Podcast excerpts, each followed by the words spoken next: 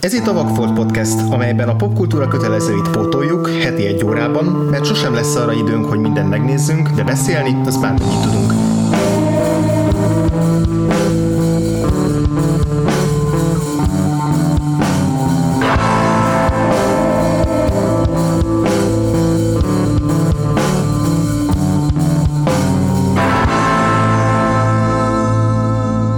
Én Huszár András vagyok. Én pedig Frivalszki Péter. Western és humanizmus. Két szó, amelyeket nem gyakran szoktunk összekapcsolni. 1974-ben Mel Brooks kellett ahhoz, hogy ez a kapcsolat működjön. A kötőanyag köztük pedig a humor. A Blazing Saddles, vagy magyarul a fényes nyergek, fergetegesen profán poén parádéjában olyan modern gondolatok rejlenek, amelyek univerzálissá és elévülhetetlenné teszik ezt a klasszikus vígjátékot. Mel Brooks mellett még érdemes megemlítenünk jó pár nevet ebben a filmben, azt hiszem, akik alkotóként vagy színészként részt vettek benne.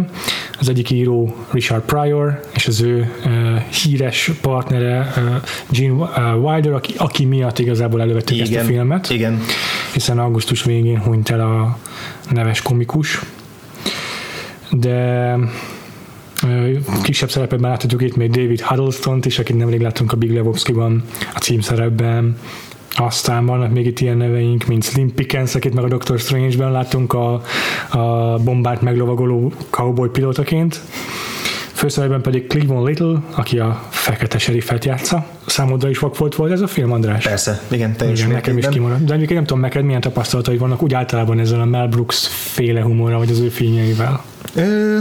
Igazából a 90-es évekbeli filmjeit láttam, tehát azok közül, ugye amikor gyerek voltam, akkor láttam azokat a végjátékait, amik akkor mentek a tévében, tehát ugye a Robin Hood és a Fuchsik fejedelme, akkor az űrgolyhók, igen, tehát. És igazából egyikét sem röngtem olyan borzasztóan, tehát mindegyikkel úgy nagyjából el voltam, de nem, ezek tartoztak a kedvenc paródiáim, meg ilyen nagyon harsány vigyátékaim közé, tehát én inkább a Zucker Abrams féle elvonulatot, tehát a Airplane, Top Secret, azokért rajongtam, meg a csupasz pisztolyért, a nagy duranásért, ugye azok is orvaszájba tolták a tévében. Igen. Még annak idején, meg a maffia, tehát hogy nagyon bejöttek ezek a műfajparódiák, de valahogy ez pont kimaradt, meg Mel Brooks-tól is a régebbi, tehát még az Ifjú Frankenstein is kimaradt tőle, igen. Meg hát a producerek is, ami ugye az egyik leghíresebb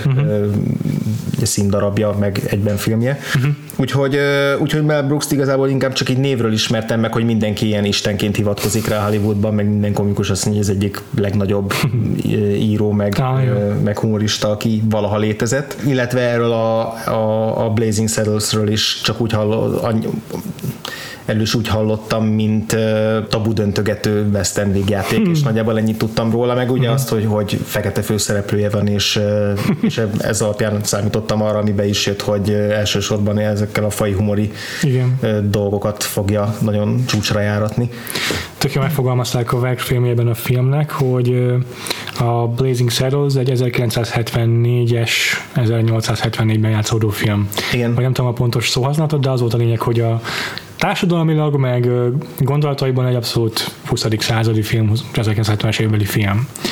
És ezeket átülteti egyben a vadnyugatra. És konkrétan ugye berak egy ilyen blaxploitation főhőst a klasszikus határvidékre, aki úgy beszél, mint ahogy egy New York-i ahogy a Bronxban beszélne bármelyik 70-es évekbeli fekete főszereplő, vagy fekete színész.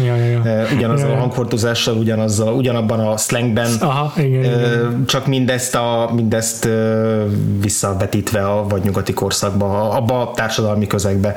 De hogy ennek egyébként van egy olyan nagyon hasznos vetülete már, mint itt számunkra, hogy így fikarsznit se évült el ez a film. Tehát, hogy annak egy 70-es évekbeli film kurvára modern, és abszolút most is ugyanúgy ül a humora, és ráadásul minden egyes poén ugyanolyan éles, ugyanolyan maró szatíraként is működik ma, mert hogy ma ugyanezek a problémák még mindig léteznek, ugyanezeket, amiket kifiguráz a film, az a western körítésén belül az ma pontosan ugyanúgy működik. Igen, igen.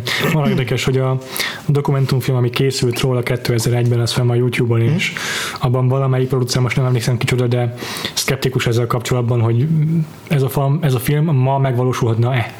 És főleg azt hozza fel példaként, hogy tök vicces, hogy a dokumentumfilmben is kimondja azt a szót, amit a filmben szintén tabudöntegetés jellengel rengetegszer kimondanak, az N betű szót, hogy igen, ez biztos nem lehetne mai filmbe beletenni.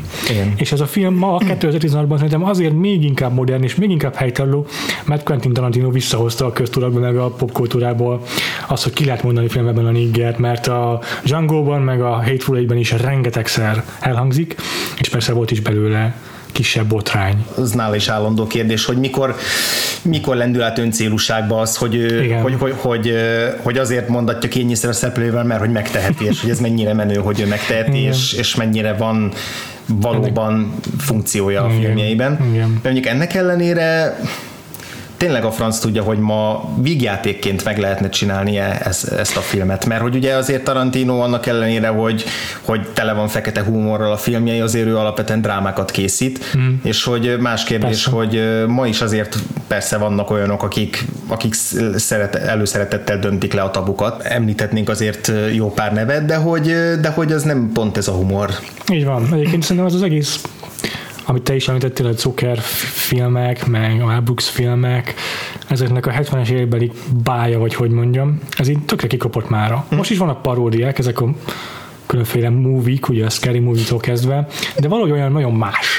Az nagyon csak a popkult izét forgatja ki, tehát hogy veszi a paneleket, és akkor rámutat, hogy haha, milyen vicces, hogy a horrorban ez történik, és akkor most röhögjünk ezen, és ezen kívül pedig legalpári poénok működnek. És ebben a filmben is vannak alpári poénok, de egészen szenzációsan. Tehát, hogy ezek az által is említett ilyen Not Another Scary Movie és a társai, azok egyszerűen olcsó és lusta filmek. Tehát a legegyszerűbb poénokat teszik bele a kifigurázott paródia, tehát a kifigurázott műfajokból vagy filmekből. Itt meg azért látszik, hogy keményen dolgoztak ezen az írók, olyan keményen, hogy ugye 5-6 írója volt körülbelül a filmnek, ahol aztán azt hiszem, hogy 5-en kezdték az írószobába, és aztán így egyesével koptak ki. Volt, aki az elején feladta, volt, aki menet közben szállt ki, mert hogy azt hiszem az volt kiírva az írószobába, hogy kérlek titeket, ne írjatok egy udvarias tisztelettudó szkriptet. Tehát, hogy ez volt a cél, hogy akkor most mindenki dobja be a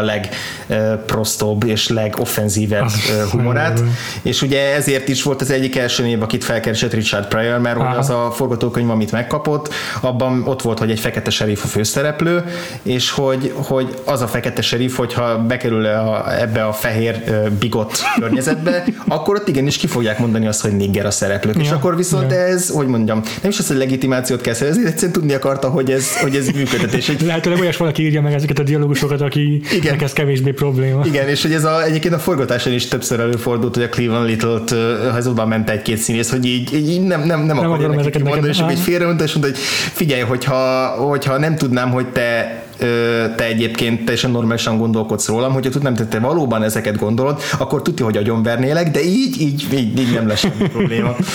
Igen. Tehát, hogy kellett ehhez egy olyan közeg, ahol azt mondják, hogy persze simán merjük ezeket a poénokat elhasználni, mert hogy nem ez nem rasszista humor, hanem a rasszal való humor, mert igen, hogy ennek a filmnek a két legmenőbb szereplője egy full alkoholista, meg a fekete gigoló csávó, fekete pimp. Tehát, hogy ő a legeszesebb, a legvagányabb, és aki hősként kivágja magát az összes szituációból. Ez igazából kvázi egy straight man ebben a filmben, mert neki is vannak ilyen furcsa húzásai, de alapvetően egy straight man karakter. De amit mondtál azzal kapcsolatban, hogy ez a film működne mostanában, vagy meg tudnak ezt csinálni mostanában, tökre egyetértek, hogy már csak azért sem, mert Mel Brooks humora annyira egyedi.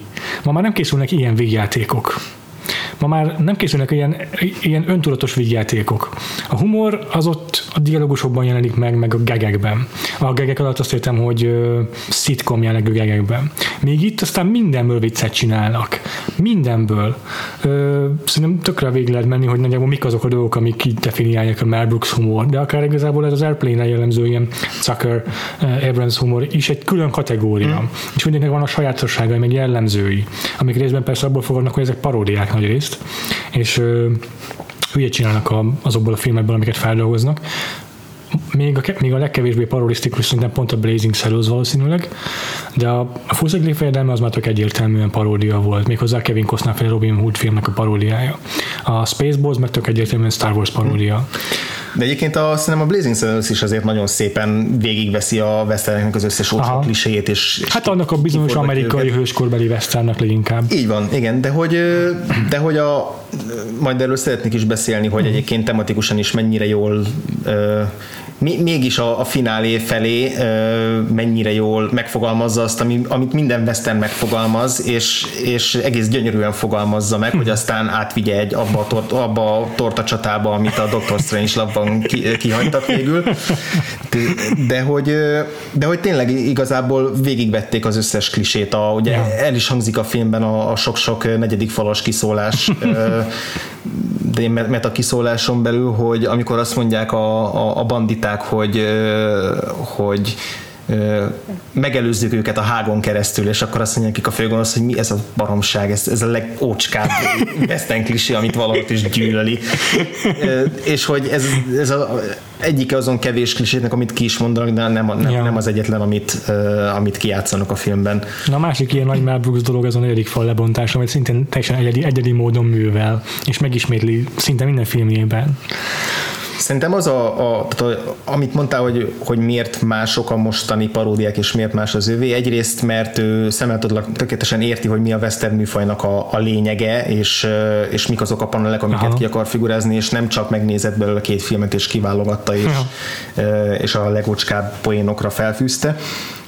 Másrészt pedig, hogy tényleg a humornak minden nemét bedobja, tehát az iróniától kezdve a helyzet komikumon át a vizuális gegekig, mondjuk rögtön a film elején, amikor a két, ugye a Black Bart és a haverja mennek a kis jártánnyal a síneken, és itt csak megállnak és így eltűnnek a kép alatt, mert futóhomokba zonnak, ami egyébként ezt külön ki is akartam menni, hogy a futóhomok az egy olyan tróp, ami szerintem csak a filmekben, meg a könyvekben, meg a ponyvában létezik, mert hogy emlékszem gyerekkorom óta, hogy az ilyen kalandregényekben, meg kalandképregényekben, amit olvastam még kiskoromban, abban is majdnem minden másodikba vagy futóhomokba kerültek a szereplők.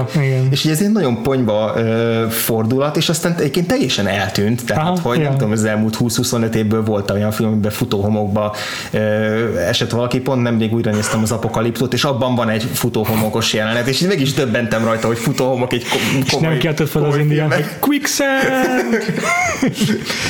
De hogy ez egy csodálatos, hogy ezt is megidézi, mert hogy ez egy kötelező elem egy ilyen ponyvafilmben, hogy futóhomokba bele kell esni, és aztán onnan ki kell mászni, és az jelenet sem csak azért vicces, persze, mert hogy felidéz egy trópot, ez az egyik eleme. A másik eleme az tényleg ez a side gag, hogy szépen lesüllyednek, és teljes farccal egyszer csak eltűnnek a képlet, és onnan beszélnek tovább. Meg ahogyan beszélnek, mi az, ami nem egészen víz, és nem egészen föld?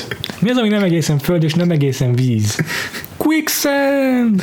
És a harmadik eleme pedig, ami miatt igazán jól működik a poén, tehát ebből látszik, hogy hány réteget dolgoz bele egyetlen gegbe Mel Brooks.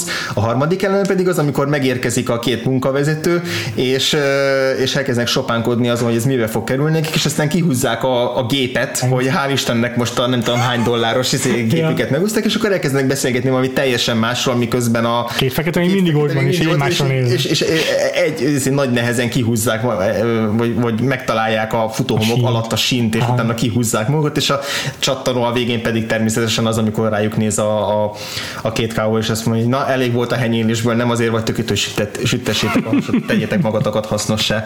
Tehát, hogy igazából minden poénba beledolgoz legalább három különböző elemet, a dialógtól kezdve a komikus színészi játékon át, a vizuális gegek, a bohózat, a slapstick, tehát, hogy tényleg mindent megmozgat, és egyszerre mindent. Tehát, hogy ez egyszerre rengeteg dolgot hirtelen mindent, ugye másfél órás a film összesen, másfél óra. És hogy rettenetesen tömény. A gag per perc az ilyen elképesztően magas lehet. Igen, és hogy ezt viszont nagyon magabiztosan kell csinálni ahhoz, hogy ne essen szét az egész film. Tehát, hogy emögött a film mögött azért van egy viszonylag jó sztori, ami ugye az majdnem minden klasszikus western sztorit a Délidőtől kezdve a Hétmesterlövészig megidéz. Új seriffel, banditákkal meg kell védeni a várost, és aztán ebbe pedig tényleg töményen, ami belefér. Rendkívül tömény ez a film. Beletolja, és így egyébként belefér, hogy van egy-két olyan poén, ami már nem működik, van egy-két poén, amit esetleg már nem egészen értem a referenciáját, vagy nem teljesen világos, hogy miért vicces, de alapvetően teljesen lényegtelen. És mi kicsit ez fárasztó film. Nem, egyáltalán nem. Pedig tényleg, amiből csak lehet poéntűz. Tehát egyrészt azzal is, hogy nincs áthatárok Mel Brooks számára. Ez a humorjának az egyik fontos tulajdonsága, hogy semmi sem határt a Producers-ben. Hitleres zene a fő momentum a filmnek, egy hitleres szám. Aztán tényleg, amit el tudsz képzelni, amit mondtál, mindenben van valami, vagy egy vizuális gag, vagy a nevek is viccesek mindig. Tehát amiben csak lehet, amilyen formában csak Anal Johnson a kocsmáros, aki aztán rögtön elkezd törölgetni egy poharat belülről. Szóval igen, mindenben több réteg poén van. Ugye, mit tudom én, a anakronizmusok és egy másik humorforrás Mel Brooksnál, igen. A sheriffnek, a Black Bartnak a táskáján a Gucci felirat, mert ő egy ilyen menő New York-i csávó tényleg. Igen, szóval a Franco Nero-féle Django mellett szerintem legalább annyira előképe ez a karakter a Jamie Foxx-féle napszemüveges, Ray-ben napszemüveges Django-nak. Az teljesen egyértelmű szerintem is. Valószínűleg ez a podcast vagy ez az adás egyébként át fog csapni abba, hogy poénokat sorolunk fel és rögünk rajta, de ez lehet, hogy valamennyire passzol is a filmhez.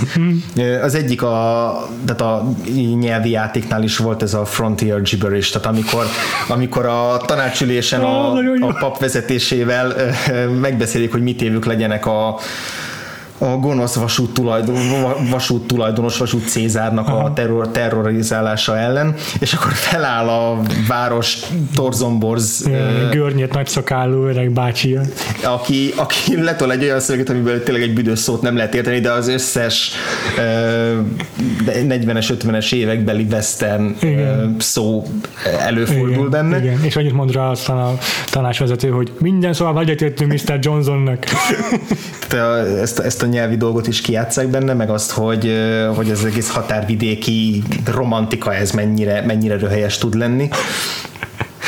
Aztán ott vannak az ilyen nyelvi humoroknál maradva, amiben nincsen elég mélység Mel Brooks számára, tehát bárhova le tud menni egy poénért, ha szükséges, beveszi a legdurvább buvárizét felszerelést, és a legmélyebbekre leúszik egy alacsony humorért.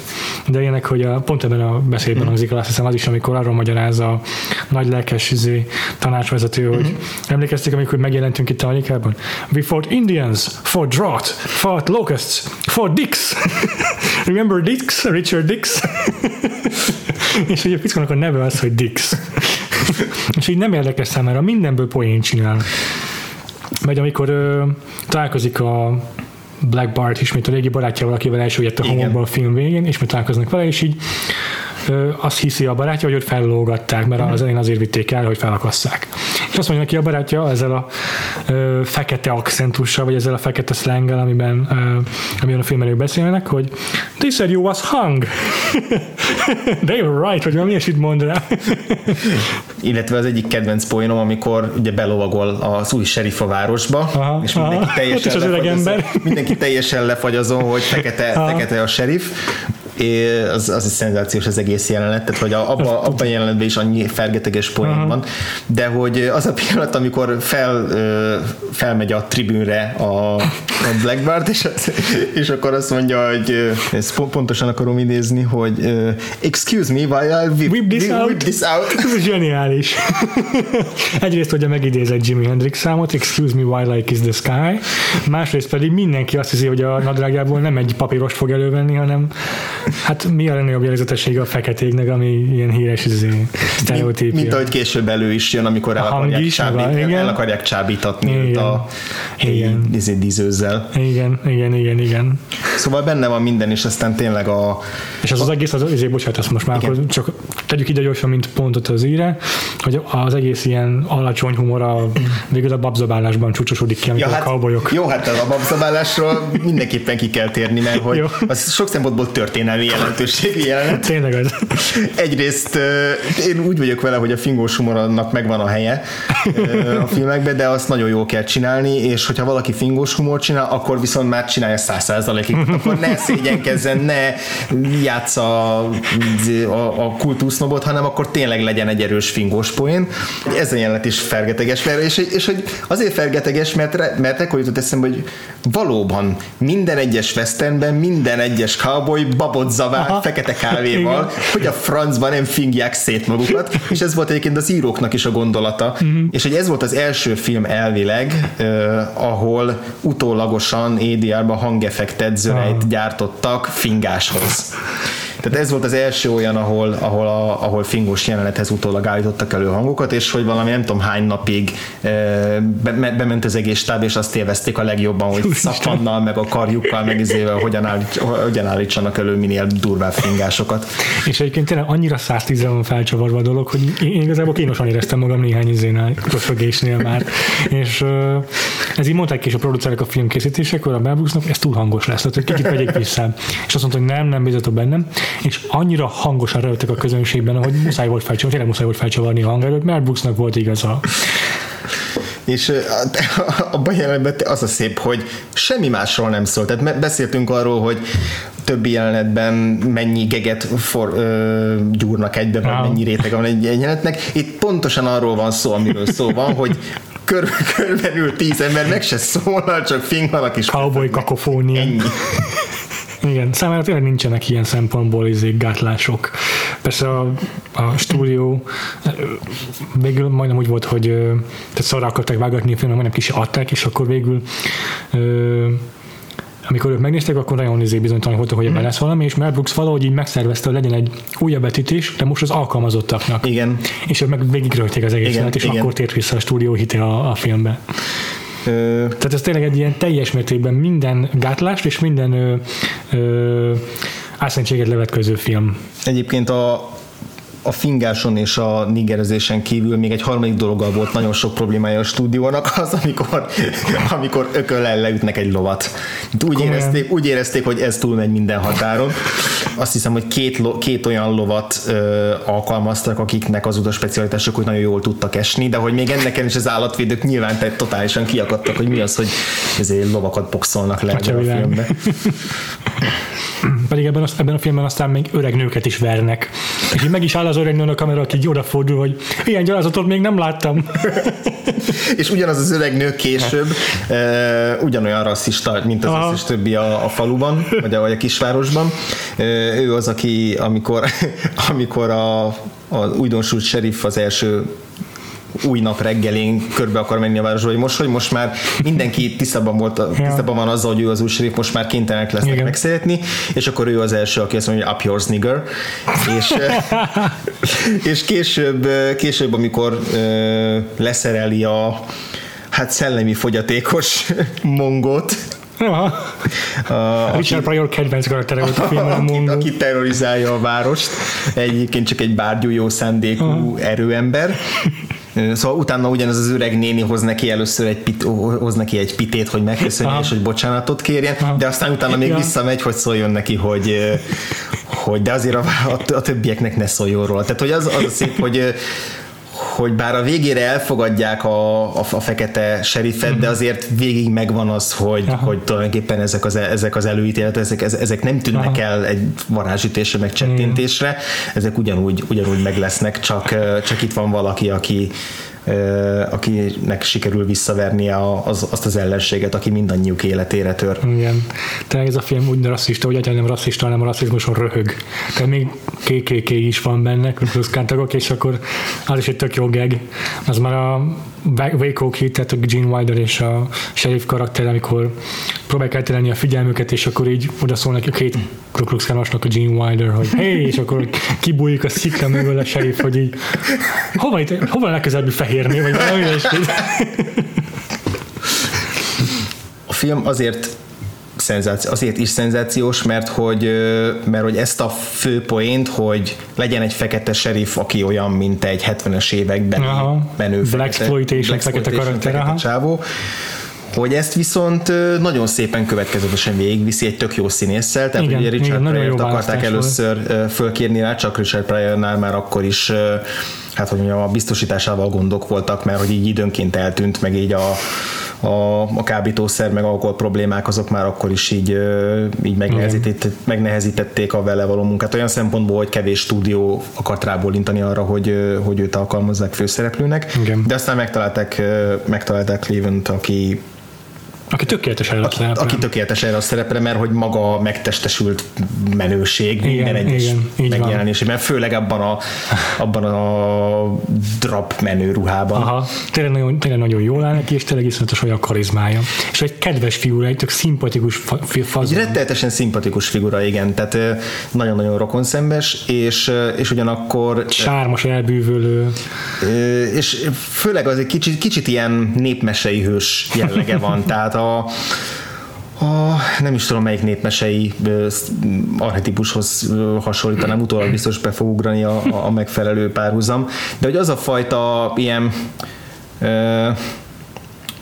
a talpra esett parasztlegény, aki azaz. Elindul a világ, mint János Vitézet, aki elindul a nagyvilágba, és igazából és a helyén van az esze, a helyén van a nyelve, mindenkit átver, ludas matyi, tehát hogy tényleg az a fajta karakter, aki minden helyzetben azonnal feltalálja magát, és soha nem esik kétségbe, és ez egyébként tökre jellemző végig a filmben, hogy egy pillanatra se esik kétségbe, mindig a pozitív oldaláról fogja meg a dolgokat, és mindig megpróbál a maga hasznára fordítani az eseményeket.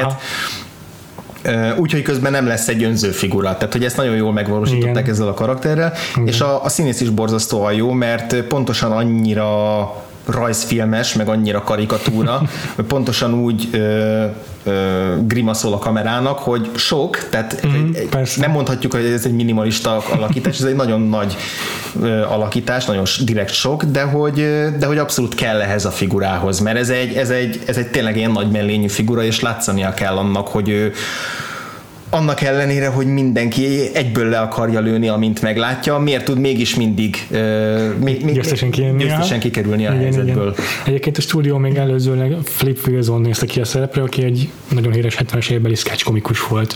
És tök véletlen, azért nem említettem meg, mert tök véletlen pont az elmúlt pár hétben találkoztam egy sketchével, meg egy-két sketchével, meg a műsorával, és nagyon örülök, hogy nem ő kapta meg a szerepet, mert ő meg nagyon harsány, elképesztően racy, meg harsány az ő humora, nagyon feltűnő, meg tehát egyáltalán nem elbűvölő, vagy nem sármos, hanem látványos az ő humora. De érdemes megnézni az ő sketch show-ját, egy megdöbbentő, hogy a 70-es években ez működött, meg így volt egy ilyen. Tehát annyira modern az is, annyira más.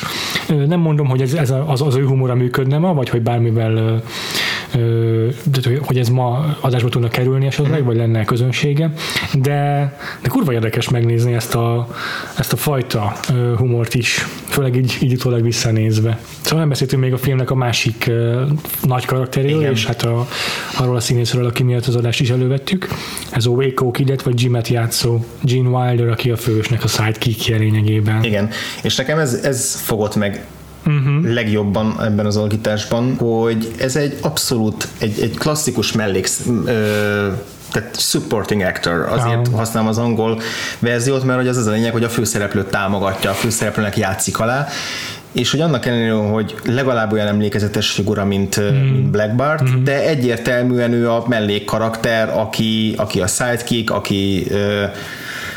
aki alájátszik, aki az egysorosaihoz hozzásegíti, tehát egy pillanatra sem, tehát egy nagyon, nagyon szerény alakítás, tehát Gene Wilder pontosan tudta, hogy őt mire kérik ebben a filmben, nem akarta túljátszani a főszereplőt, nem akart scene stealer lenni, nem akarta azt, hogy itt róla szóljon minden, hanem abszolút azt a figurát hozta, akit hoznia kellett egy filmben, aminek nem ő volt a főszereplője, és egyébként úgy vállalta ezt a filmet, hogy megbeszélt a Mel Brooks, hogy utána csináljanak egy olyan filmet, amit ő szeretne, és ez lett az Ifjú Frankenstein. Tehát, hogy az ő forgatókönyvéből, akkor az ő főszereplését, hogy akkor utána csinálják meg azt az ő szerelem projektjét. De hogy azért őt ugye, elsősorban szerintem mindenki a Willy Wonkáról ismeri, igen, ahol szintén egy főszereplőt alakít. Igen. És hogy ahhoz képest... Én a Richard Pryor filmekről ismerem egyébként. Ez meg a másik, ugye most így a halál híre után nagyon sokan megjegyezték, hogy itthon ezek a filmek sokkal népszerűbbek, mint külföldön. Valószínűleg pont azért, mert ugye a tévében rengeteget játszották. Ugye, tehát ugye a Vaklárma, meg mi volt a másik a... nem emlékszem, a Vaklámor nem nekem leginkább. Igen.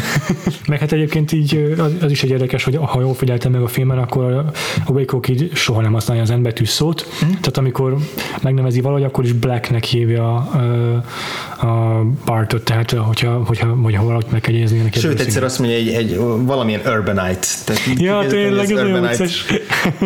Tehát ahhoz képest, hogy ő az alkesz a városba, ő a legműveltebb, meg a legfelvilágosultabb, de hogy ez is én természetesen van kezelve, hogy nincs kiemelve, hogy ő itt a modern karakter, akivel együtt kéne éreznünk, vagy akire bollogatunk, hanem és ő is ugyanúgy kitaszítotja ennek a városnak, tehát ugye első alkalommal a cellában találkozunk vele, és gyakorlatilag már mindenki lesajnálja és megfeledkezett róla. Meg egyébként milyen könnyű lenne ezt a szerepet tényleg úgy eljátszani, hogy ellopja a jeleneteit. Tehát ez tipikusan ez a legtőrölmetszettebb cowboy karakter. Tehát igen, a szupermesterművész, aki már levitéz lett, de még utána újra visszatér a nyeregbe. Igen, hát a Tombstone-ból Val Kilmer karakter a legemlékezetesebb, a Doc Hollywood, Doc Holliday, és ez az archetípus, ez minden Westernben egy figura, egy jelenség. Itt pedig tényleg annyira visszafogottan játsza. És ami még meglepett az alakításában, mert ugye egyébként sokan írták most így a nekrológoknál, meg a visszaemlékezéseknél, hogy talán ez a kedvenc alakításuk a Gene Wildertől, hogy mennyire szomorú, és mennyire érzelemgazdag, és mennyire drámai alakítás egy vígjátékon belül. És ez nagyon fontos, mert hogy ez megint egy olyan plusz szín, amit egyedül ő tesz bele ebbe a filmbe, mert hogy mindenki más vagy groteszk figurát hoz, vagy karikatúrát, vagy mindenképpen eltúlzott karaktereket, és ő az, aki pedig megfogja ezt a karaktert abból az irányból, hogy őszintén eljátsza azt, hogy ő egy valaha volt pisztolypárbajhős, aki megcsömörlött ettől az egésztől, és aztán már csak az italnak él. És az összes a line readingje, az időzítései egyrészt nagyon viccesek, tehát egy csomó mondata attól vicces, ahogy ő mondja, de ugyanakkor nem azért, mert hogy kikacsintósan, komikusan mondja, hanem mert benne van ez a szomorúság, meg ez a drámai vetület. Gene Wilder maga mondta, talán ki is tettem Facebook oldalunkra azt az interjút, amiben ez elhangzik, hogy szerintem attól lesz valami vicces, hogyha realisztikusan adják elő. Tehát neki az volt a humor, hogy ha komolyan veszi azt, aki ezt mondja, akkor attól lesz igazán vicces. Mikor megnézed Mel Brooksot ebben a filmben, Bungie-t, meg hasonyan játszik, tehát ő egy karikatúra figura. Igen. Meg a Hedley karakter is állandóan a gagjeivel, tehát az összes karakter tényleg egy elnagyolt valaki. Ő meg aztán tényleg. Az egyik ilyen, igazából engem a film pont ott fogod meg, amikor ő megjelent. Tehát ott kattant a helyére a film számomra. Igen. Amikor megjelenik, és be van börtönözve a cellába, amit éppen átvesz a sheriff, és akkor elmondja neki, hogy ő már csak iszik és nem eszik, és erre a sheriff így a straight man karakter mondja, hogy a man drinks like that and he don't eat, he's going to die. És erre így hosszas szünet. Aztán a Waco Kid annyit mond, when? Olyan tökéletesen hosszú ideig. Mert hogy ez a jelentés olyan, hogy ha kiveszed a filmből és megmutatod külön, akkor simán el lehet hinni, hogy ez egy drámai westernből származik. Igen. De ugyanilyen gyönyörű mondat az, amikor lóg lefelé a felső pricsről, és akkor megkérdezi tőle a sheriff, hogy need help, és erre csak mondta, hogy all I can get, de valahogy annyira szép dallammal, és annyira bánatosan, és közben egy ilyen félmosollyal, hogy tényleg az a az, amit mondasz, bár amit Gene Wilder is mondott, hogy komolyan veszi a karaktereit, hogy ő tényleg egy élő figurát formált meg, és nem egy sztereotípiának kiforgatását, vagy egy karikatúrát. Amivel nem a többi karaktert, meg a többi színészt becsülöm le, mert hogy ez a film ettől működik, hogy tele van ilyen elnagyolt figurákkal, de hogy ugyanakkor nagyon, nagyon izgalmassá teszi az, hogy van benne egy ilyen figura, aki soha nem játsza túl a saját pillanatait. Igen. Vagy. Igen. És mégis a legemlékezetesebb jelenetek hozzáfűződnek, mert tényleg az 5-10 perc, amikor először találkozunk vele, és a két főszereplőnek a barátságának a kezdetét látjuk, az a egyik legszórakoztatóbb szakasza a filmnek, amikor megmutatja azt, hogy egyrészt visszakanyarodva oda, amit az előbb mondtam, hogy ugye egy tragikus múltú karakter testesít, de valójában az a sztori, amit elmesél, az egy vicc, az egy ugyanolyan karikaturisztikus jelenetsor, amit elmesél, hogy egy 6 éves kisfiú seggbe lőtte, de hogy azt meg úgy adja elő, hogy ez ennek valódi dráma is súlya van, és megértjük, hogy ez a fickó tényleg az alkoholba menekült ettől, mert neki ez tényleg az utolsó csepp volt a pohárban, és itt érzünk vele. Illetve szintén ebben a jelenetsorban van még két fergeteges jelenet, az egyik, amit megint Gene Wilder ad el, viszont mind a két jelenetben nagyon fontos az, hogy ez rendezőileg hogy van megoldva, illetve vágással hogy van megoldva, hogy a film vágása egyike a 3 Oscar jelölésnek, amit a film kapott, és a 3-ban nincs benne Heidi Lamar, aki a filmben kijelenti, hogy már pedig ő fog kapni egy legjobb mellékszereplői Oscar jelölést ezért a filmért, nem sikerült neki. De hogy szerintem ezek a jelenetek azt is mutatják, hogy Mel Brooks rendezőként is nagyon profin értett ahhoz, hogy hogyan jelenetezzen egy komikus geget. Igen. Ugye az egyik az, amikor megmutatja Waco Kid azt, hogy a keze már nem a régi. És akkor ugye még fel is figyeltem rá, hogy először mutatják őket oldalról kettejüket, hogy mind a ketten rajta vannak a képen, igen. És akkor ugye amikor először felemeli a jobb kezét, hogy látod, hogy milyen, és erre mondja a másik, hogy hát ez teljesen stabil. Persze, de a másikkal szoktam lőni, és ez pedig úgy remeg, mint a gyárfa levél, és hogy ugye az a távolabbi, kamerától távolabbi keze, tehát hogy nagyon szépen van időzítve ez a poén. Illetve a másik szenzációs poén, ami meg egyértelműen csak a vágásról szól, az pedig az, amikor először bemutatja a fegyverforgató tudományát a figurával. Ami arról szól, hogy nem történik semmi, de a vágás miatt elhisszük, hogy történt valami. Igen. Van-e még valami olyan kedvenc jelenet, ami már nem tudunk elmenni? Igazából, mint megjósoltam, egyébként is átment az adás a jelenetek felsorolásába, de egyébként van még néhány ilyen kedvenc gig, amit muszáj megemlítenem. Az egyik az, amikor egyszer csak teljesen random megjelenik a sivatag közepén a Count Basie Orchestra, és a filmben lévő a háttérfilmzene az átváltozik diegetikus zenévé, és hirtelen ott lesz a filmen belül, és aztán még lepacsiznak Count Basie-vel, aki egyébként ő volt, tehát hogy ő vezényelte a saját orkesztrát, nem csak úgy oda volt írva. Akkor nagyon tetszettek azok a popkult utalások, amik 74-ben, kíváncsi vagyok rá, hogy 74-ben mennyire ültek, mert hogy ma már valószínűleg nem ülnének, amikor azt mondják, hogy több embert ölt meg, mint Cecil B. DeMille, vagy amikor Randolph Scottra, a híres western színészre hivatkoznak, tehát hogy 70-es években valószínűleg ezek még jobban benne voltak a köztudatban, ez is érdekes volt megfigyelni, hogy akkoriban mivel lehetett így popkult utalásokkal dolgozni, akkor nagyon tetszett, hogy már ekkor is tudta mindenki, hogyha gonoszok kellnek, akkor nácikat kell megjelenik a nácikat elvérelni. És hát egyébként még tehát lehetne sorolni még rengeteg idézetet, nem tudom, hogy neked vannak-e még olyanok, amiket így nem hagyhatsz ki. Volt egy kedvenc anakronisztikus poénom, amikor szintén western tróp, hogy a vasúti munkásoknak énekelniük kell valami dalt, amit a vasúti munkások énekelnek, és akkor a fehér munkásvezető, vagy nem tudom, műszakvezető cseszteti a fekete munkásokat, hogy miért nem zendítenek rá már valami jó kis dalra, amikor még rabszolgavoltatok, akkor olyan szépen énekeltetek. És akkor erre a sheriff, a később is a leendő sheriff elkezd énekelni az I Get a Kick Out of You Cole Porter-től, és így néznek a fejére, hogy ez meg mi a szar. Ez szerintem szuper. És utána ott is megfordítják a jelenetet, mert hogy elérik azt, hogy ők saját magukból hülyét csináljanak. Így van. Aztán a másik ilyen, hogy az idióta poénok, amikor az idióta karakterek idiótaságot csinálnak, meg ilyesmi, az egy visszatérő dolog a filmben. Aztán a Mel Brooks által játszott karakter, mikor dühöng az emberei előtt, és akkor mondja, hogy haramf, haramf. És elkezd az egész csoport így haramfolni, és akkor I didn't get a haramf out of this guy. És akkor az így gyorsan haramf, így összekapja magát, és így I will, nem tudom, majd figyelek rád. Egyébként mi volt, ami Mel Brooksnak a színészi teljesítményéről, ugye több szerepben is láthattuk, hogy ő túl sok volt, elég volt. Az indián, aki annyit mondta, Schwarze. Aki jiddisül beszél. Igen. Hát nagyon el van túlozva, nagyon tényleg maximálisan parodisztikusra vette a figurát, de nekem sok is volt némelyik jelenetben, tehát nekem sok volt, főleg a kormányzó. Aha, igen. A kormányzó volt sok. Igen, de értem, hogy miért került bele a filmbe Vanity dologban lesznek így a Mel Brooks részéről. Azért voltak jó hazakapcsolódó poénok. Meg egy másik ilyen kedvenc Gergely, amikor várják a sheriffet, és már készülnek a szöveggel, amit majd mondani fognak neki, és akkor valami olyasmi a szöveg vége, hogy to extend the laurel and the Hardy handshake, ami szó szerint azt jelenti, hogy átnyújtani egy babért és egy szoros készfogást, de a Lawrence Hardy az a Stan és Pan. Kellőse eset.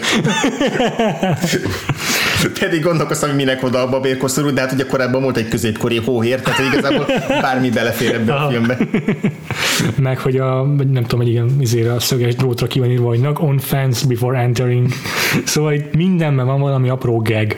És hogy ez tényleg az egész Mel Brooks életművön végigmegy, mit tudom én, a Fuchsik fejedelme, szintén kosztümös film, és akkor a várnak az egyik izraeltelre ki van írva, hogy exit sign, egy ilyen világító exit felirat, még ilyenek, minden ilyen hülyeség, tele vannak a filmei hasonló gegekkel, ezeket igazából tökre bírom.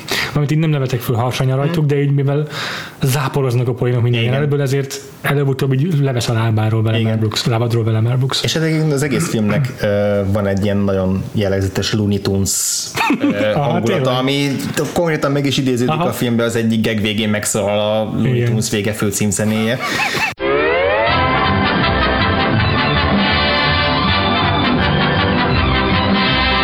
De ugye ez abszolút jellemző rá, ez a nagyon túlpörgetett, nagyon, és közben nagyon egyértelmű szembeállításokra felhúzott film, csak ugye itt nem a, nem tudom, a gyalogkakuk és a préri farkas harcolnak egymással, hanem itt tényleg belevitte azokat a faji témákat, és tényleg nagyon okosan és nagyon éles szatírával, tehát hogy ez a szatíra, ez tényleg nagyon jól működik a filmben, és hogy még egy másodperccel visszatérve arra, amit az adás korábbi részébe bedobtam, hogy annak ellenére, hogy a West End kiforgatja, ugyanakkor meg tényleg meg is testesíti azt, ami a film végével, ami a Westerneknek egy lényege szokott lenni, hogy hogyan születik meg Amerika, meg hogyan születik meg egy közösség így az individumokból, meg a sokféle határvidéki ellentétes erőkből, és hogy ezekből hogyan indul meg a civilizáció. De persze ezt is rettenetesen elkarikírozva, hiszen ez is csak úgy születhet meg, hogy még az íreket gyorsan ki akarják venni ebből az újonnan megszülető amerikai kis idilli közösségből, vagy eszményi közösségből, de nagyon nehezen sikerül elfogadtatniuk azt, hogy jó, akkor az íreket is bevegyék, ha már a feketéket, meg a zsidókat, meg a kínaiakat bevették, és hogy aztán ez a közösség letarolja egész, nem csak a 1970-es évek vagy nyugatát, hanem egész Hollywoodot végig letarolja, és egy ilyen őrületes, tényleg a negyedik falat már teljes, nem tudom hány rétegben, amikor a saját filmjükre elbújna a saját seggében, ha ezt megölnek be a szereplők. Aha. Az már itt tényleg Mel Brooksnak, amikor így szétárja a kapukat, és akkor most mindenki csináljon azt, amit akar. Igen, hogy megvernek egy másik forgatáson valami, nem tudom kicsodát. De hogy odáig, tehát tényleg az a pillanat, amikor megszületik ez a amerikai közösség, ez abszolút a Westerneknek a hitvallását jelképezi, mondom azzal, hogy közben is jelzi azért azt, hogy ez egy szatíra, és hogy paródia, és hogy korán sem volt ilyen szép és idilli az amerikai civilizáció megszületése, amit nem tudom hány leigázott és kiirtott nép és nemzetnek a vállán tettek meg az amerikaiak. Tehát, hogy ez is benne van a filmben, de hogy benne van az, hogy miért születik meg mégis ez a mítosz minden egyes westernben. Ez egyébként érdekes, hogy mármint Mel Brooksnál mindig, ha parodizál, mindig akkor is megmarad a történetnek a legveleje, és azt tényleg azt tudatosan és őszintén végigcsinálja. Tehát nem csak point az összes jelenetéből a filmnek, hanem van ugyanúgy a történetnek egy váza, ami ugyanúgy működik érzelmileg. A Fuchsik fejedelmében is szerintem az a legjobb, hogy a végén tényleg sikerül győzni a Robinnak, és tényleg sikerül összejönni a Marielle-nel, és tényleg ugyanolyan boldog vége van, mint az eredeti Kevin Costner-es verziónak, vagy akár a bármelyik Robin Hood történetnek. De azért is akartam még felidézni a Fuchsik fejedelmét, mert abban is csomó negyedik fal lebontás van, és az egyik eklatánsabb példájának, amikor előveszik a forgatókönyvet, hogy nem úgy volt, hogy Robinnak nyernie kéne a párbajban, és akkor kiderül, hogy ja igen, úgy írták meg, hogy még van egy esélye neki, és így mindenki végigolvasva, és akkor mikor ezt így Robin szóvá teszi, akkor utána a sheriff is, a Nottinghami bíra is előveszi az ezért, és akkor ja tényleg, nyugodjatok meg, még van egy esélye Robinnak, mikor Robin megnyerte amúgy a párbajt. És akkor egyébként a filmnek a legvége az azért is kurva jó, mert megjelenik a Patrick Stewart, a Sir Patrick Stewart, igen. A Richard király, és lovaggal üti elő gyorsan, Robin of Luxley-t, Sir Robin of Luxley-nak kinevezi a barátját, az eredeti filmben Morgan Freeman által játszott karaktert, itt az Achút, aki Dave Chappelle játszik, kinevezi a Nottingham új bírájának. És akkor így a tömeg felhördül, hogy a Black Sheriff? És akkor így Dave Chappelle a kamerába fordul. Why? It worked in Blazing Saddles. És a közönség így, ja, tényleg igaz.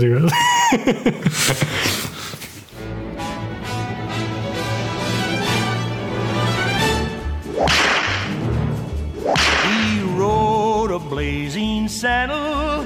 He wore a shining star. His job to offer battle to bad men near and far. He conquered fear and he conquered hate. He turned dark night into day. He made his blazing saddle a torch to light the way. When outlaws rule the West. És más hátra, mint a Vagford bajnokság. Így van, 32 rendező, 5 hét alatt, és ugye a végére csak egy maradhat. Most már nem is 32, nem csak 16-an lesznek, ugye ebben a bajnokságban 32 fiatal feltörekvő rendező indult el azért a célért. Egyrészt, hogy kikészíthet majd újabb filmet, mintha mi stúdiófőnökök lennénk, másrészt pedig, hogy a győztes ki lesz majd az, akinek egy teljes adást fogunk szentelni. Vagy olyan filmjének, amit még nem láttunk, vagy ha már mindent láttunk tőle, akkor egyszerűen csak róla, vagy valamelyik már látott filmről fogunk beszélgetni.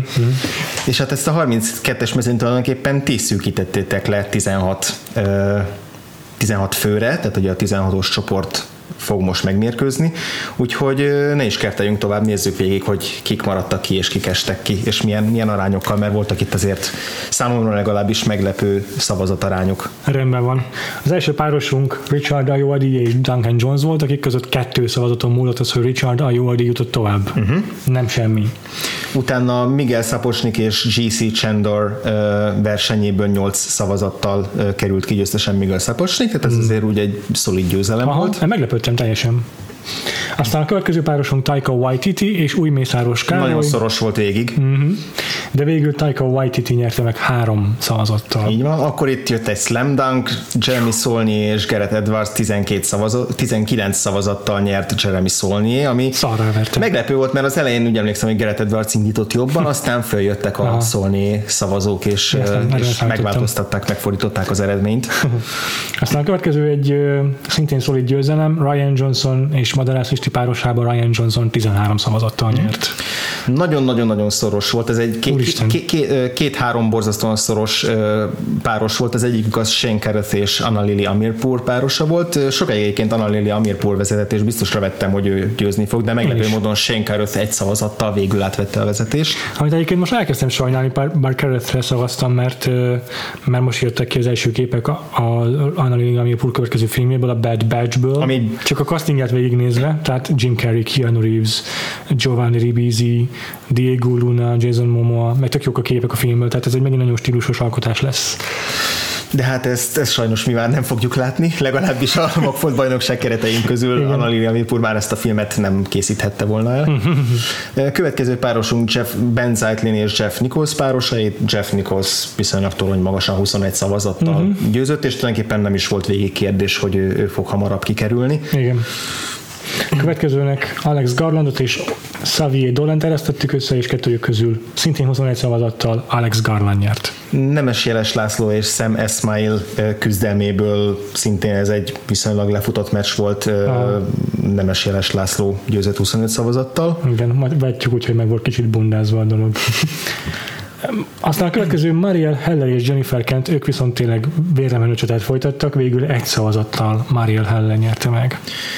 Következő párosunk szintén viszonylag szoros volt, aminek nagyon örültem, mert mind a kettőjük érvérzett volna a szívem, Andrew Haigh és Michelle MacLaren, párosából végül a Breaking Bad-es Michelle MacLaren legyilkolta Andrew Haigh-t két szavazattal, két jól irányzott lövéssel. Az HBO két powerhouse-át összereztettük, és végül Michelle MacLaren nyert. Még szerintem Andrew Haigh nagyon örülne, hogyha a powerhouse-nak neveznék, és két évadja után elkaszált, alig nézett lookingjával, de én teljes mértékben egyetértek. Okay. A következő viszonylag sima győzelem volt.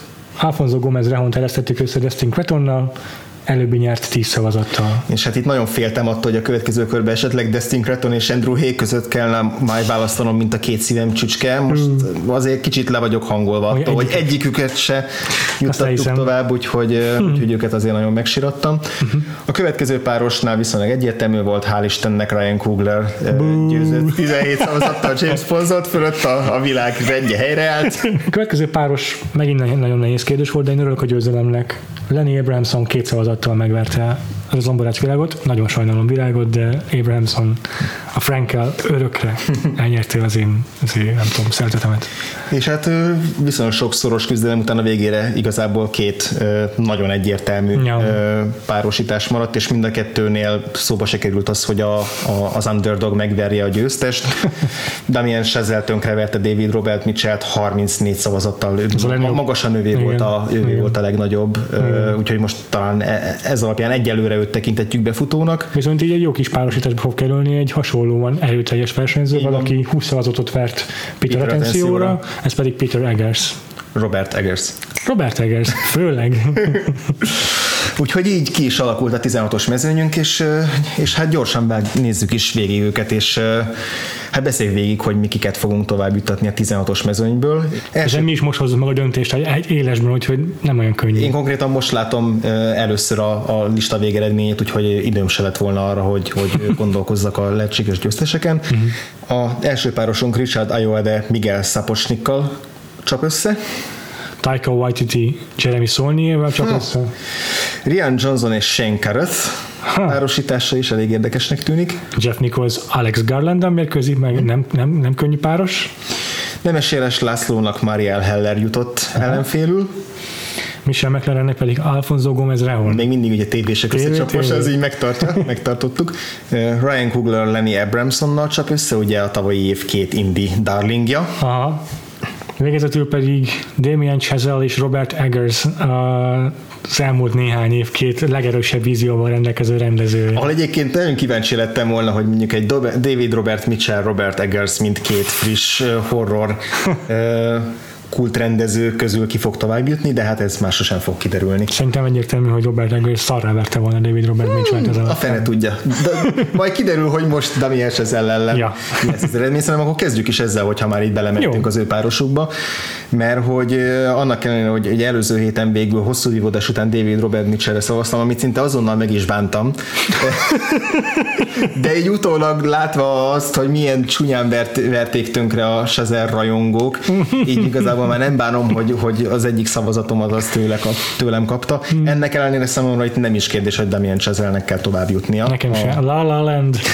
Igazából ez döntött el számomra a kérdés. Pont a héten tudtunk meg róla mindent. A La Landet várom a legjobban az összes film közül. És tényleg a velencei vízbemutató beszámolók alapján a fellekekben fogunk járni ezzel a filmmel, úgyhogy Damien Chazelle mindenképpen. Így van. Nem mehetünk is tovább. Hát akkor haladjunk visszafelé, hogyha már innen indultunk. Ryan Coogler, Lenny Abramson, de kíváncsi vagyok, hogy itt most folytatódik-e a Vagford páros. Van egy olyan gyanúm, hogy így a kettőnk harca tovább fog folytatódni, mert számomra innen is egyértelmű, hogy Ryan Coogler fog tovább jutni. Ha csak azt nézzük, hogy hogy a legutóbbi filmjük, ugye Ryan Cooglernél a Creed, Lenny Abramsonnál a Room, ráadásul ugye a Roomban Brie Larson, a kedvenc színész, nem játszotta a főszerepet. Ennek ellenére, hogyha a kettőből mi az első, ami eszembe jut, akkor egyértelmű, hogy a Creedből van 2-3 olyan jelenet is, ami csak mint puszta jelenet egyből be fog ugrani.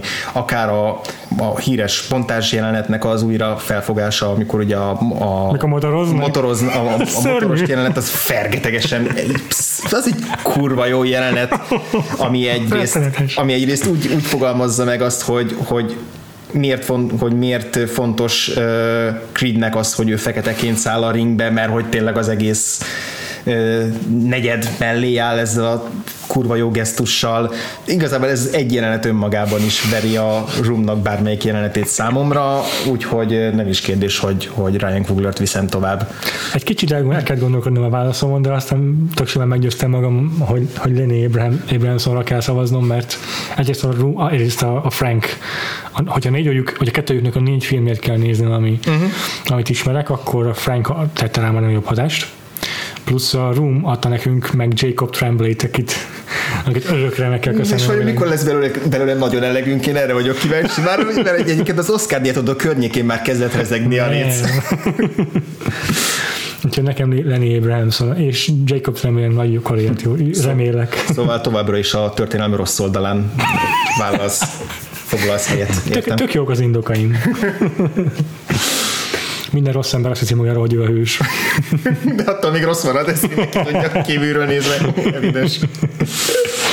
Hát akkor nézzük meg a tévés párost. Ez már egy izgalmas kérdés. Michelle MacLaren és Alfonso Gomez-Rehon. Ugye Gomez-Rehonnál még belejátszik a képbe a milyen Erland Dying Girl, de akkor én most úgy veszem, hogy a tévés munkásságokat fogom összevetni. És bármennyire is Gomez-Rehon nagyon virtuóz dolgokat, mivel a kamerával és a rendezői megoldásokkal, meg a horror panelekkel az American Horror Story-ba, a McLarennek a Breaking Bad-es teljesítménye az annyira lehengerlő. Érdekes egyébként azóta bármennyire is jó volt a Game of Thrones-ban, vagy mondjuk a Leftovers-nél, tehát hogy csinált még jó epizódokat ilyen vizuálisan erős sorozatokban. Journeyman rendezőként más sorozatokban, értem. De hogy még mindig azért a Breaking Bad-et társítom hozzá elsősorban. Én is persze. És egy picit várom azt, hogy valaki végre felkérje őt főrendezőnek, vezetőrendezőnek, és akkor ő vegye a kezébe egy sorozatnak mondjuk a képi világát, vagy a rendezői világát, úgyhogy már csak ezért is Michelle MacLarenre fogok szavazni. Én is Michelle MacLarenre szavazok. Tökre bírom Alfonso Gomez-Rehont, és szerintem egyébként kettőjük közül izgalmasabb is rendezőként. De nagyon szurkolok Michelle MacLarennek, ugyanazért, amelyek te is. Következő páros számomra nem lesz nehéz. Nemes Jeles László és Marielle Heller párosából. Ezúttal azért esik a választásom Nemes Jeles Lászlóra, mert bár belőle nem váltottak ki azt a hatást a Saul fia, mint amit a világ sajtóban lehetett hallani. De Marielle Hellernek legutóbb azért adtam meg a bizalmamat, mert inkább bár nem láttam az ő filmét, de attól többet vártam, mint a vele szemben álló Jennifer Kentnek a Babadukjától, amit láttam. Viszont ezúttal ez nem elég ahhoz, hogy a Saul fiával szembe tudjam állítani. Úgyhogy nekem a Nemes Jeles László most a szavazatom. Itt ugye két tulajdonképpen debütáló filmről van szó, tehát mind a kettejüknek első filmjéről, mind a kettőt láttam is, és náluk most azon gondolkoztam, hogy melyiküknek ülnék be előbb az új filmjére, hogyha mondjuk nem esélyes lesz, mert azt azonnal bemutatják a magyar mozikban, mint Marielle Hellerét. Ez jó, Oké, hát akkor el is dőlt a kérdés. Nemes Jeles László. Menjünk tovább. Jeff Nichols, Alex Garland. Tökéletes párosítás lényegében. Hogyha megint tartom magam a legutóbb, az utolsó filmes elven, amit a Ryan Coogleréknél vetettem be, teljesen random módon, és hogy melyikük filmjéből ugrik be először emlékezetes jelenet, akkor itt Alex Garland fogja vinni a prímet.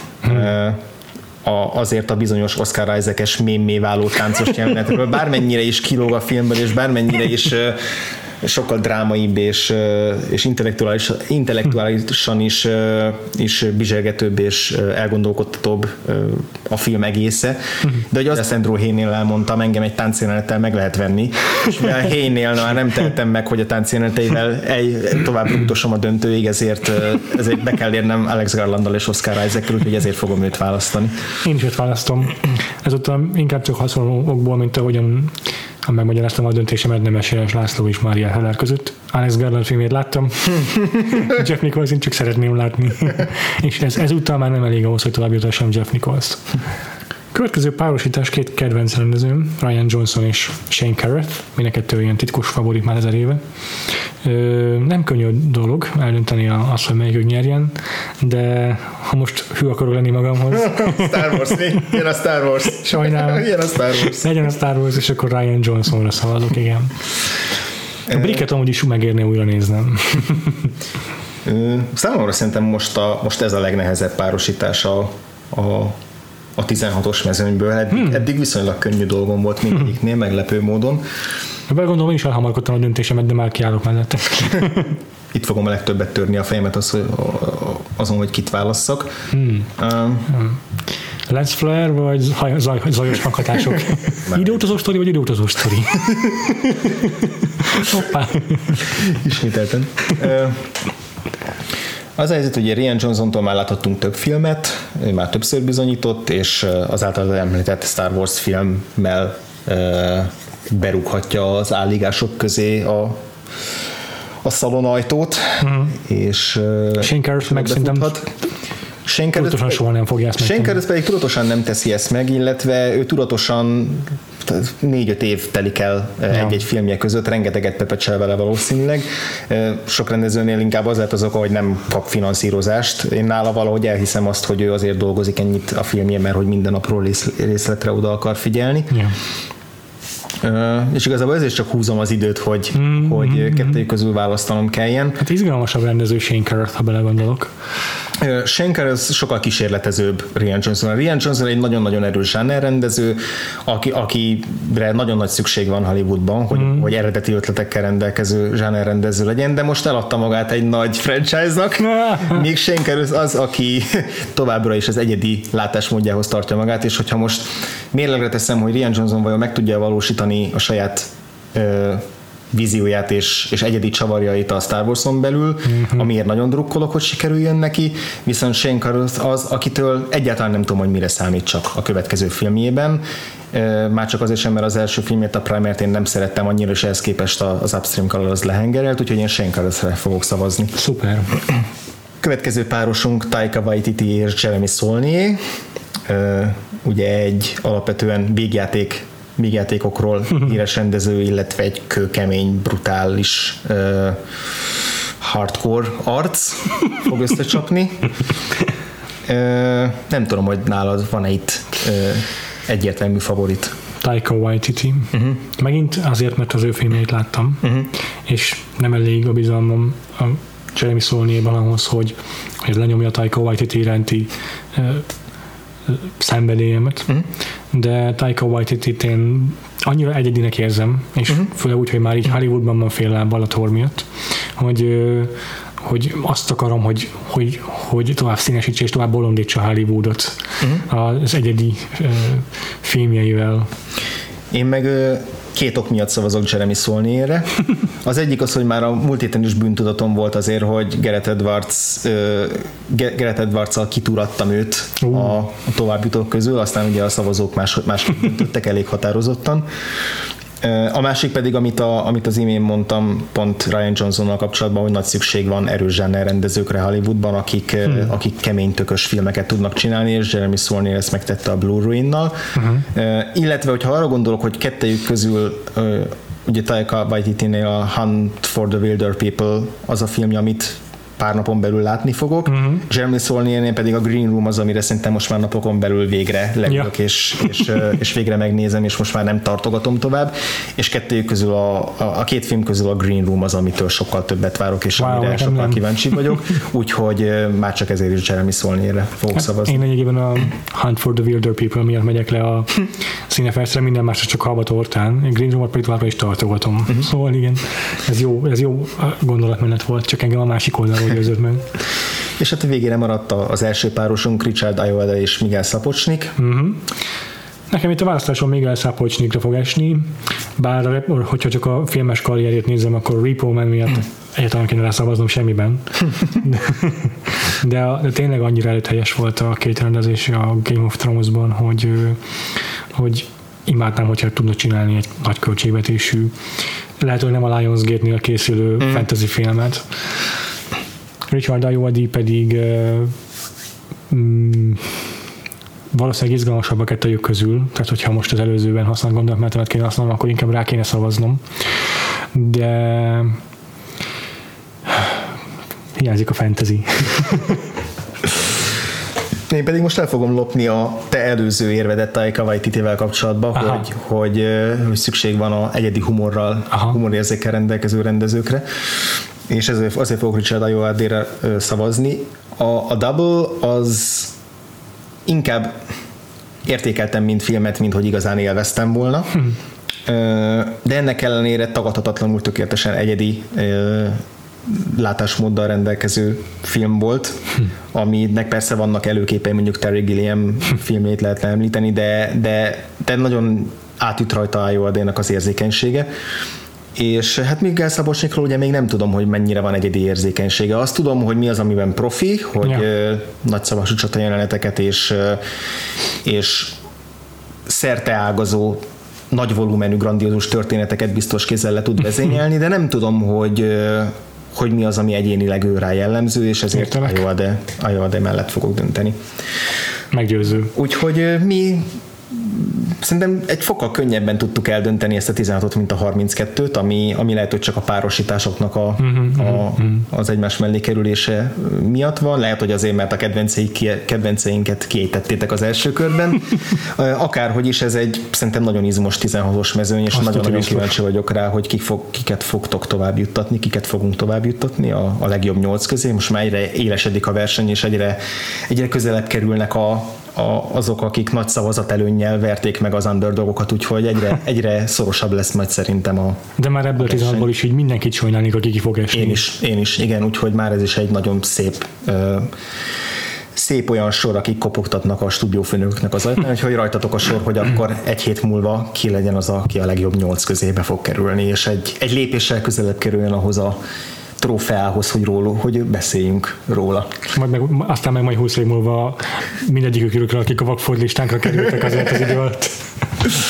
A szavazataitokat majd a vagfordpodcast.hu-n adhatjátok le, amire persze elégszer fogunk mindenki figyelmeztetni, mind Twitteren, mind Facebookon. A Facebook oldalunk a facebook.com/vagfordpodcast.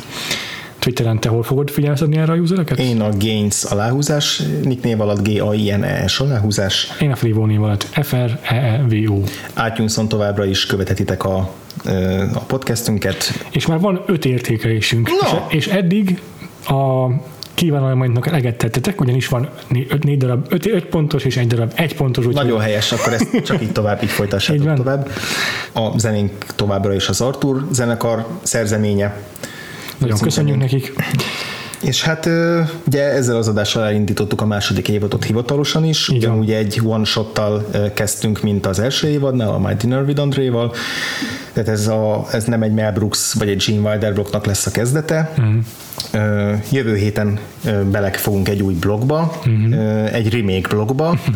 ahol 3 olyan filmet fogunk 3 hét alatt megnézni, amiknek idén került a mozikba a remake-je. Tehát az eredetieket fogjuk megnézni, de nyilván azokhoz kapcsolódóan valamilyen mértékben, hol erősebben, hol csak említés szintjén szóba fog majd kerülni a feldolgozott is. Változat. Igen.